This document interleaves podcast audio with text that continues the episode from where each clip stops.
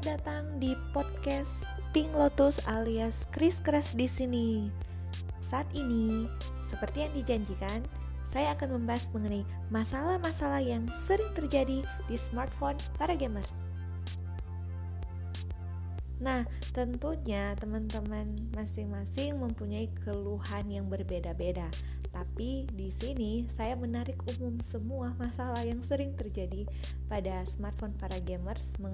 Mengenai itu juga eh, saya akan bagikan tentang eh, tips ya yang bisa kita atasi gitu, yang bisa diatasi masalah yang sering terjadi itu.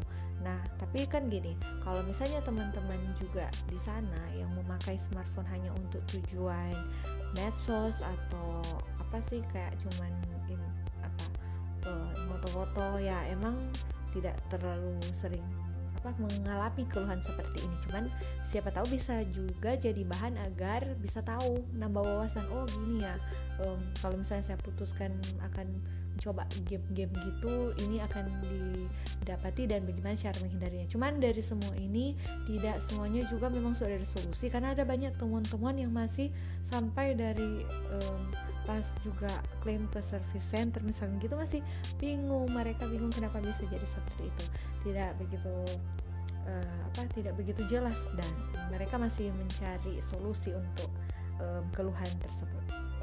Nah, untuk pertama dulu dengan hal ringan yang sering menjadi masalah di gadget atau di smartphone um, anak gamers itu pertama adalah pastinya um, kerusakan baterai. Iya, dan um, kerusakan baterai itu terjadi ya karena um, pemakaian pemakaian apa uh, handphone ini kan dipakai gaming yang yang mana itu pasti berat ya. Terus mereka sambil ngecharge, banyak teman-teman saya gitu, dan itu membuat baterai itu bocor karena kayak mereka nggak mau stop, kayak ya udah sambil sambil ini sambil dipasang charge-nya, terus sambil sambil dipakai headset. Nah, itu handphone-handphone Android yang zaman-zaman ini terakhir Samsung Galaxy Note sembilan saya masih itu masih ada uh, kab, apa lubang untuk smartphone-nya ini, kabel aux-nya gitu, apa sih yang tiga koma lima milimeter itu yang kayak headset. Uh, terus lain tipe C-nya, cuman akhir-akhir ini banyak smartphone yang sudah tidak menyediakan lubang tiga koma lima milimeter itu yang untuk uh, audio, yang headset yang ini yang bisa dicolok di lubang yang audio jack ya. Kalau nggak salah istilahnya, kok kayak jadi jadi gating aku di sini. Cuman uh, sekarang masih bisa diakali dengan wireless apa headset, tapi wireless headset itu masih membuat delay uh, kalau di gaming, jadi kayak kurang kurang tepat ya suaranya, ada sepersekian detik sih delaynya, jadi beresiko. Makanya mereka masih suka pakai headset sambil ngecharge, itu nggak rekom. Nah, selain sebelum baterainya rusak, itu pasti baterainya cepat habis. Nah, kenapa baterai cepat habis untuk anak-anak gamers? Ya iyalah, karena mereka sering lupa waktu. Kayak kayak kemampuan baterainya itu cuman berapa mAh gitu, kayak tiga ribuan, tapi ya dipakai gaming beberapa jam sampai bisa empat jam nonstop. Waduh, kayaknya itu udah udah bikin bikin cepat habis baterai. Tapi gini, kalau misalnya untuk um, handphone untuk iPhone ya, kayak di iPhone kan kayak iPhone X S Max saya itu tiga ribu seratusan lah. Nah, itu kalau sahabat main P U B G Mobile dua jaman lah itu udah minta ya udah minta ngecharge, nggak tahu kenapa, mungkin baterai saya juga udah bocor guys. Aduh, dua jam full deh, udah udah bukan bukan lowbat banget sih, tapi udah enak untuk di charge aja gitu. Mudah-mudahan uh, tidak ada masalah sih, tapi apakah itu normal guys? Tapi waktu make Black Shark dengan kapasitas baterai empat ribu mAh itu baterainya tidak cepat habis, jadi kayak bisa bermain P U B G Mobile nonstop sekitaran lima jam. Iya, bisa sampai lima jam itu dengan smooth ekstrim yang kayak dengan rendah gitu, kayak apa rendahnya ya, maksudnya kualitasnya direndahin, bukan yang H D R H D R gitu. Nah, pertama salah satu Salah satu cara untuk mengatasi agar baterai tidak cepat habis, ya kita kalau misalnya anak gamers tahu porsi lah. Kalau memang ingin ingin handphonenya di, di, ingin dipakai ya konsen ke game, cari yang berkapasitas baterai yang gede ya. Kayak Asus R O G itu lima ribu pasti dijamin puas guys. lima ribu mAh itu wah, sudah silahkan pakai aja. Nah, terus kalau baterainya cepat bocor ya, agar kita tidak e, bermain handphone sambil ngecharge, biarlah kita cabut, cabut itu, e, jangan dipaksa. Mending kalau udah lowbat ya nahan diri, mending didiemin coba satu jam, satu jam setengah itu, satu jam setengah itu nggak lama guys untuk jeda, jadi jangan terlalu memaksakan ya. Selanjutnya, selain baterai cepat habis, baterai bocor, ada keluhan lain yang pasti umum dihadapi, ialah suhu smartphone cepat panas. Nah, benar sekali. Kenapa cepat panas? Karena dia kan memaksa, maksudnya, maksudnya kayak memaksa memberikan yang terbaik lah, maksudnya untuk pengalaman pengalaman main terbaik. Jadi kayak dia memaksa gitu sampai ya bikin bikin panas. Jadi itu sangat-sangat mengganggu kalau oh, dipegang-pegang gitu smartphone-nya, apalagi smartphone-nya tidak mempunyai cooling system kayak H P H P gaming lain, agak nggak enak. Dan kalau saya sendiri sebagai user iPhone X S Max sambil main itu cepet banget panas dan sangat nggak enak. Tapi kalau waktu pakai Black Shark dia lumayan ada cooling system, jadi tidak terlalu Uh, apa hang, tidak terlalu panas ya. Kalau hangat, hangat hangat dikit lah. Itu kalaupun hangat dikit itu udah pemakaian lebih dari dua jam, tiga jam lah. Kalau udah mau masuk tiga jam mulai ada hangat dikit. Nah, selanjutnya kalau mau mengatasi, nah gimana sih kalau misalnya suhu smartphone cepat panas, gimana dong biar nggak nggak nggak cepat panas dan bisa mengakibatkan nge-lag, apa sih kayak bak kayak patah-patah gitu di game kan. Kalau udah panas kayak udah nggak enak juga pengalaman bermainnya. Sebenarnya gini caranya, e, diatasinya adalah kalaupun handphone kalian tidak ada cooling system, tetap saya anjurkan anjurkan juga sih kalau memang tidak ada cooling system ya jauh jauhi pertama jauhi bermain sambil ngecharge biar juga nggak makin panas handphonenya, karena terlalu kerjanya dipaksain sambil dimasukin uh, li, apa daya daya ngisi. Terus juga kita jalankan untuk malah memboroskan, mengeluarkan uh, baterainya, apa kapasitas baterainya. Nah, kemampuan dari baterai ini kan juga terbatas ya guys, hati-hati. Nah gini, jadi pas e, biar nggak terlalu panas kita pakai e, apa charger charger maksudnya kipas kipas angin yang di charge itu, rechargeable kipas angin kipas angin mini mini mini fan gitu. E, itu kayak sangat berguna. Kebanyakan sih sekarang pakai gitu kalau di turnamen turnamen kita lihat mereka masang kipas-kipas mini itu di dekat dekat ke handphone. Selain kalau misalnya kita e, ber, ada juga untuk kondisi ruangan, ada baiknya ruangannya yang dingin ya. Kalau saya sih di gaming house ini mempunyai A C, jadi kalau mau lagi main di A C nya diturunin yang dingin, terus masih tetap pasang kipas juga, kipas-kipas mini. Memang kipas juga berpengaruh dan itu sangat membantu. Kalau iPhone saya uh, udah panas banget, kalau udah dinyalain kipasnya udah ngilang, udah udah mulai turun suhunya. Nah, jadi itulah solusi yang terbaik untuk suhu smartphone yang cepat panas, karena suhu smartphone cepat panas ini e, bisa sangat-sangat mengganggu sampai kita nggak e, enak kulit dari tangan kita memegang itu. Terus nah, bisa juga kalau misalnya smartphone kita memakai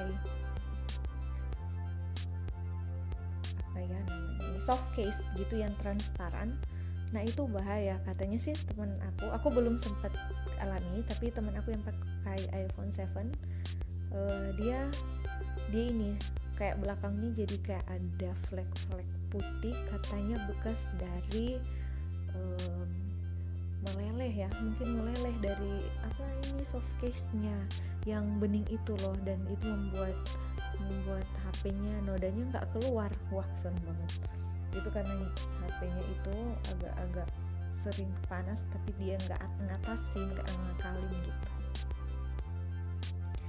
Nah, itu benar ya.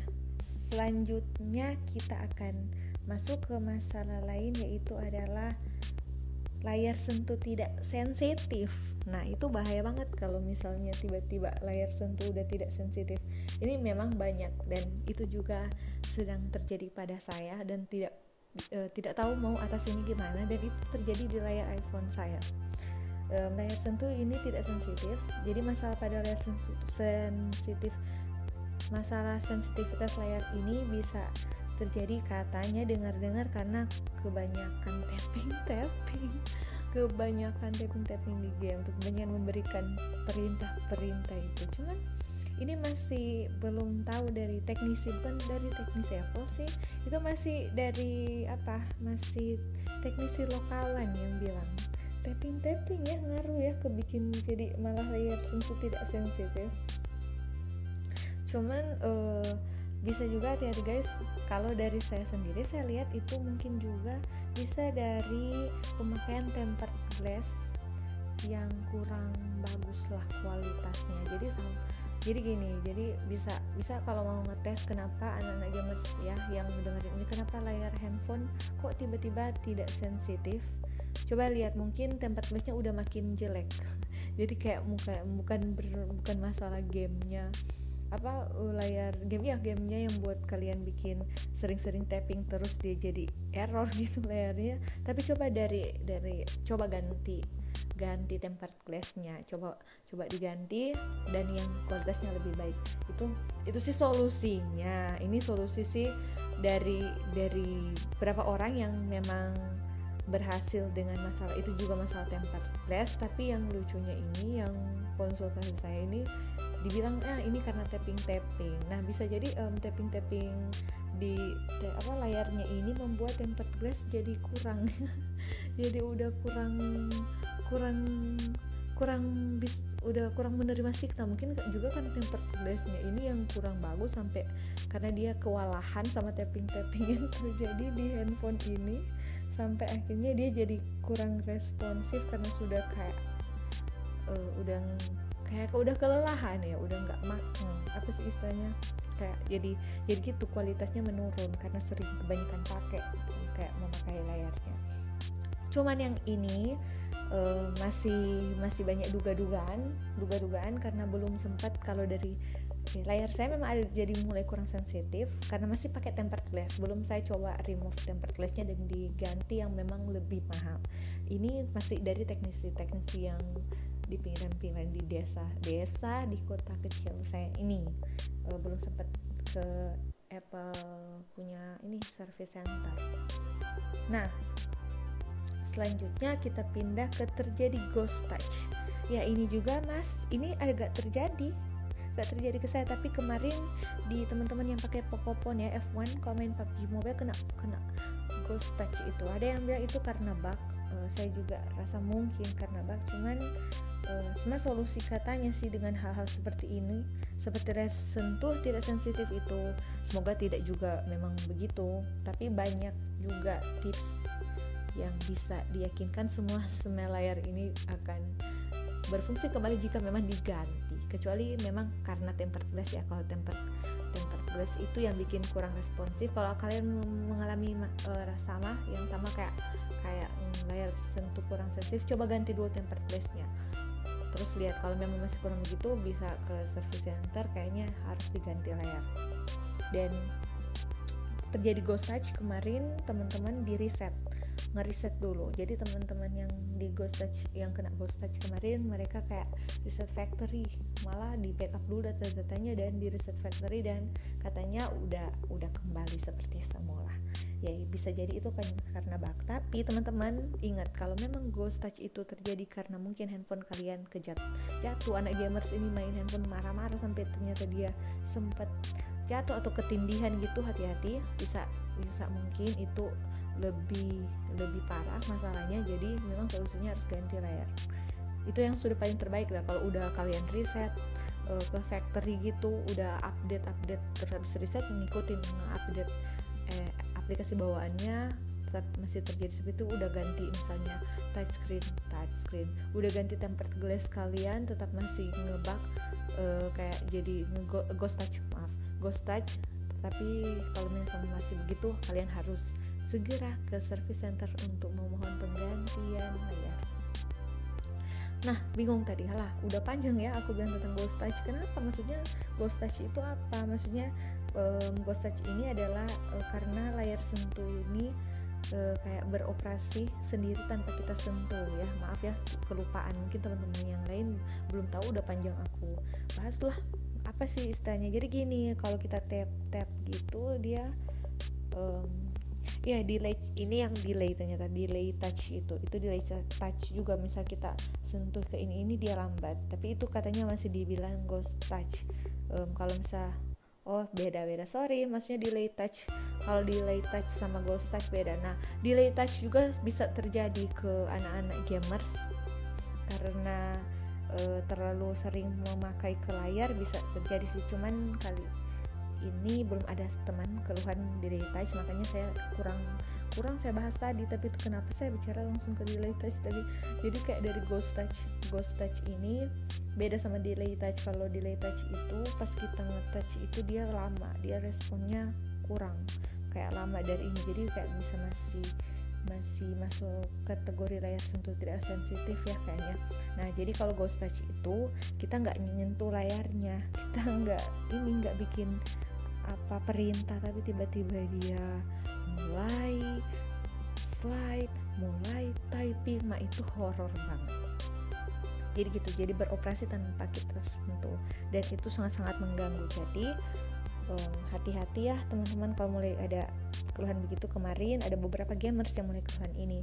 Salah satu temen saya yang pakai Samsung A lima puluh kena ghost touch sekitaran bulan Agustus dua ribu sembilan belas, dan dia dia sudah frustasi banget. Saya sempat bilang uh, pertama reset dulu, udah di reset masih uh, terus uh, buka buka touchscreen, uh, aduh, buka tempered glass-nya, kok touchscreen, terus buka tempered glass-nya udah dibikin, udah diganti katanya masih. Langsung aku bilang uh, langsung saya bilang oke okay, ke service center Samsung. Dia takut-takut karena dia ini masih sekolahan ya. Saya bilang ke service center Samsung, kenapa? Udah ke sana pasti diganti kok layarnya. Benar, ternyata mereka mereka ganti layar, mereka nggak bisa bikin, udah mereka bikin juga uh, di reset lagi sampai di sana, kayak ngulang lagi. Tapi ternyata menyerah sih dari Samsung service center, dan mereka mengganti layar baru sampai teman saya bisa bisa pakai handphonenya kembali. Untungnya teman saya memiliki garansi resmi ya untuk handphonenya, jadi um, dia nggak perlu bayar. Selanjutnya yang sering terjadi adalah shadow dan burn in. Nah, ini banyak terjadi ke smartphone-smartphone dengan embel-embel kualitas layar AMOLED ya, AMOLED OLED gitu. AMOLED ini udah udah sebelumnya kan Uh, udah banyak saya dengar, sebelum juga intense gaming udah banyak sih yang keluhan seperti ini. Cuman akhirnya akhir-akhir ini anak-anak gamers juga mulai mengeluh soal ini. Jadi mungkin karena keseringan nge-game bikin berbayang layarnya. Nah, maksudnya apa sih shadow? Jadi kayak um, sesuatu aplikasi atau gambar itu kayak kayak jadi jadi menetap gitu ya, walaupun udah nggak pakai tapi samar-samar. Jadi kayak shadow, ini kalau shadow ya yang terjadi di layar-layar smartphone kita kali ini, apalagi yang yang AMOLED itu, kayak terjadi kerusakan pada layar karena penggunaan dalam jangka waktu tertentu. Jadi jadi di mana uh, kayak penggunaan smartphone terus-menerus menyala, benar kan? Kalau smartphone, kalau anak-anak gamer sering nyala dengan kontras. Biasanya kalau untuk melihat musuh mereka jadi kasih seratus lima puluh persen, punya kayak yang paling tinggi lah untuk lebih jelas melihat uh, melihat musuh gitu kan. Jadi sangat membantu penglihatan dalam game. Nah, itu menyebabkan kerusakan pada panel layar dan bersifat permanen. Nah, biasanya layar itu kan, nah kalau misalnya untuk uh, shadow ini bisa layarnya sampai menguning menguning dan memerah gitu. Shadow sama burn in, mungkin saya saya rasa gini, itu yang burn in, maksudnya yang burn in itu itu yang bikin uh, gambar itu kayak menetap, bener ya.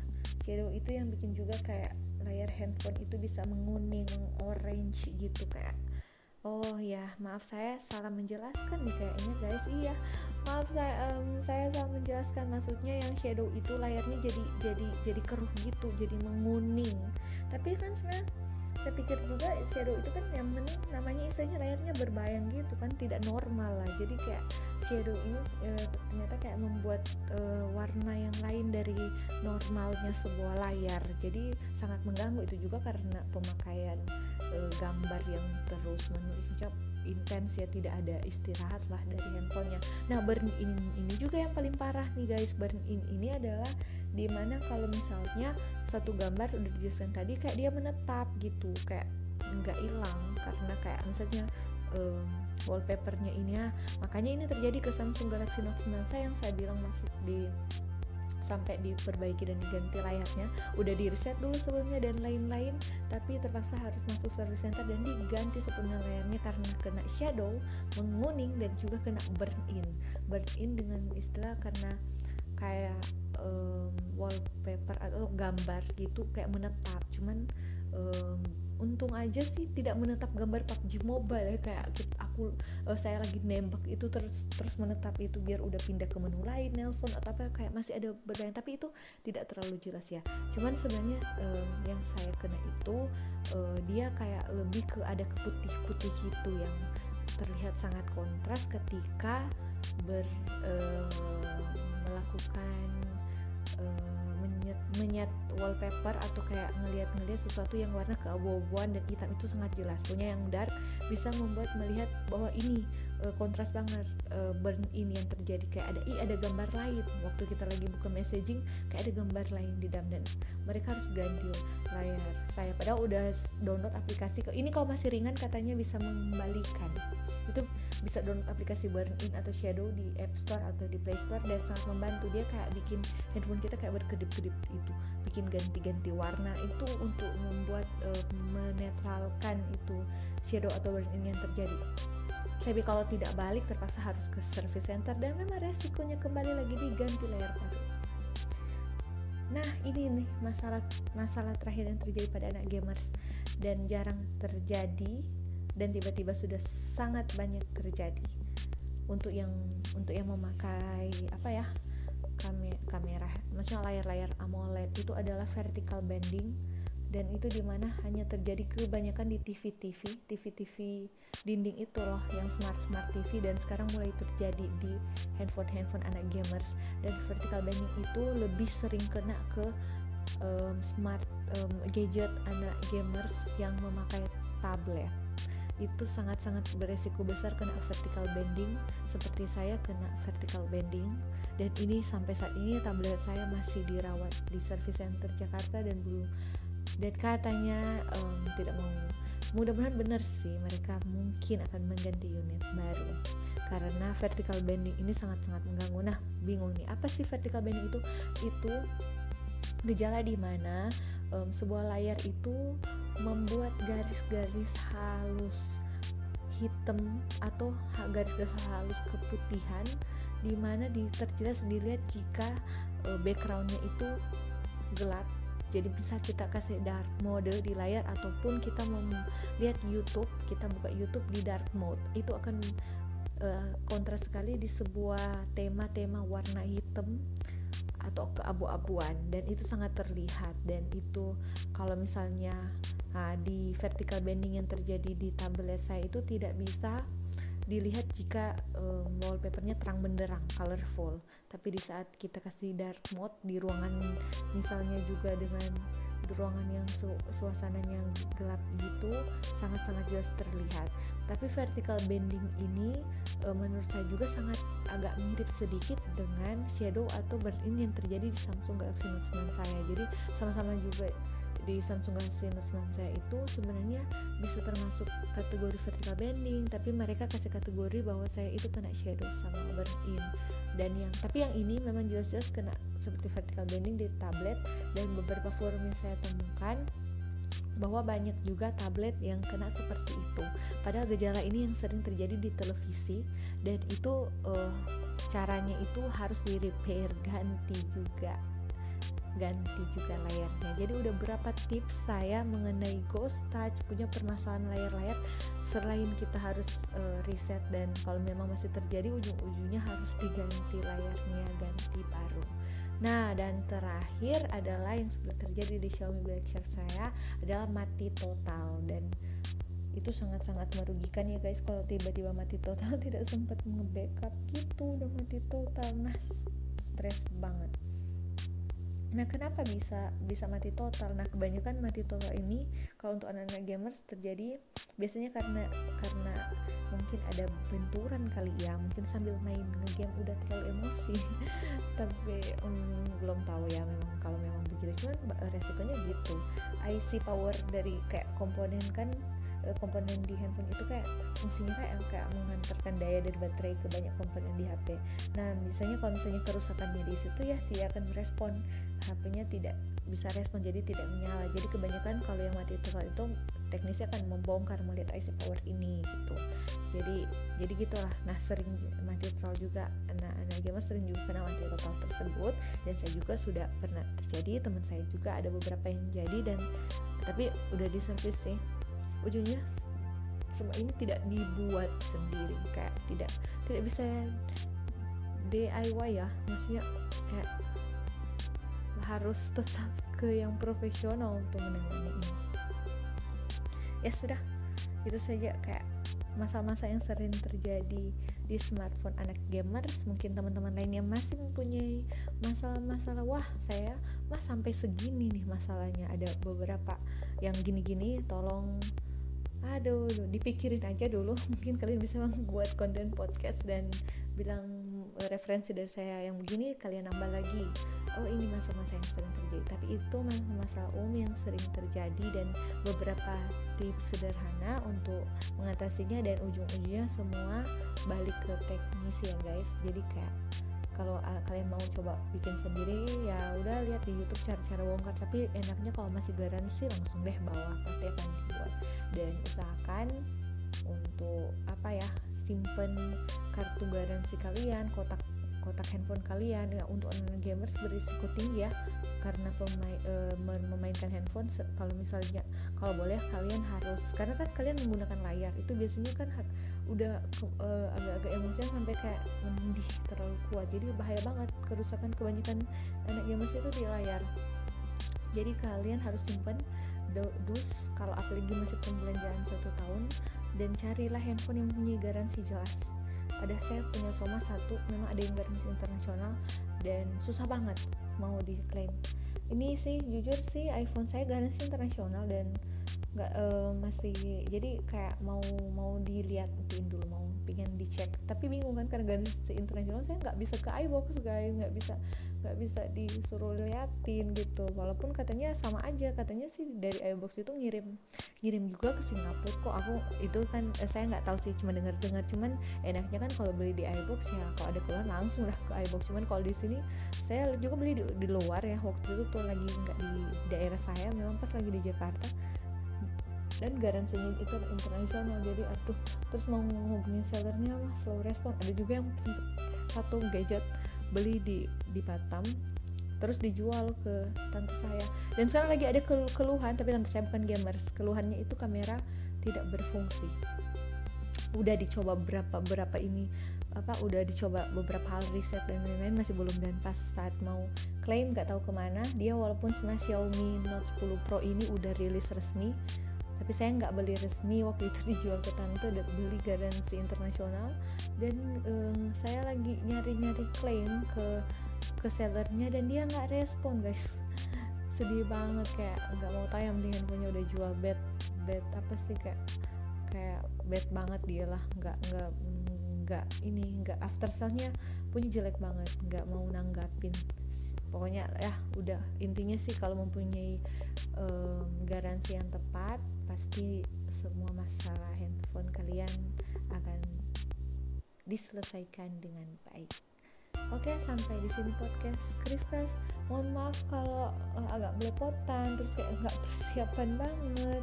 Ya kalau sambil bicara ya nggak masalah, cuman uh, enak uh, enaknya sih kalau kalau ngerekam gini nih, udah nggak ada skrip, atau tinggal lihat lihat dikit, inget dikit, atau misalnya ya ada yang memang sudah dua podcast dua podcast pertama nggak ada skrip, oh ya satu podcast pertama nggak ada skrip, podcast kedua kayak harus ada kayak fakta-fakta, jadi baca fakta-faktanya. Terus ya ini ini ada sempet uh, baca yang ini loh, yang tentang um, I C powernya itu, tapi yang lain bicara-bicara sendiri, mengingat sendiri. Tapi sebenarnya nggak boleh ya saya bocorkan ya, saya mau podcast saya terbuka semuanya, bilang apa adanya ya, biar teman-teman senang juga. Oke, udah tiga puluh menit lebih, see you on the next podcast, bye bye.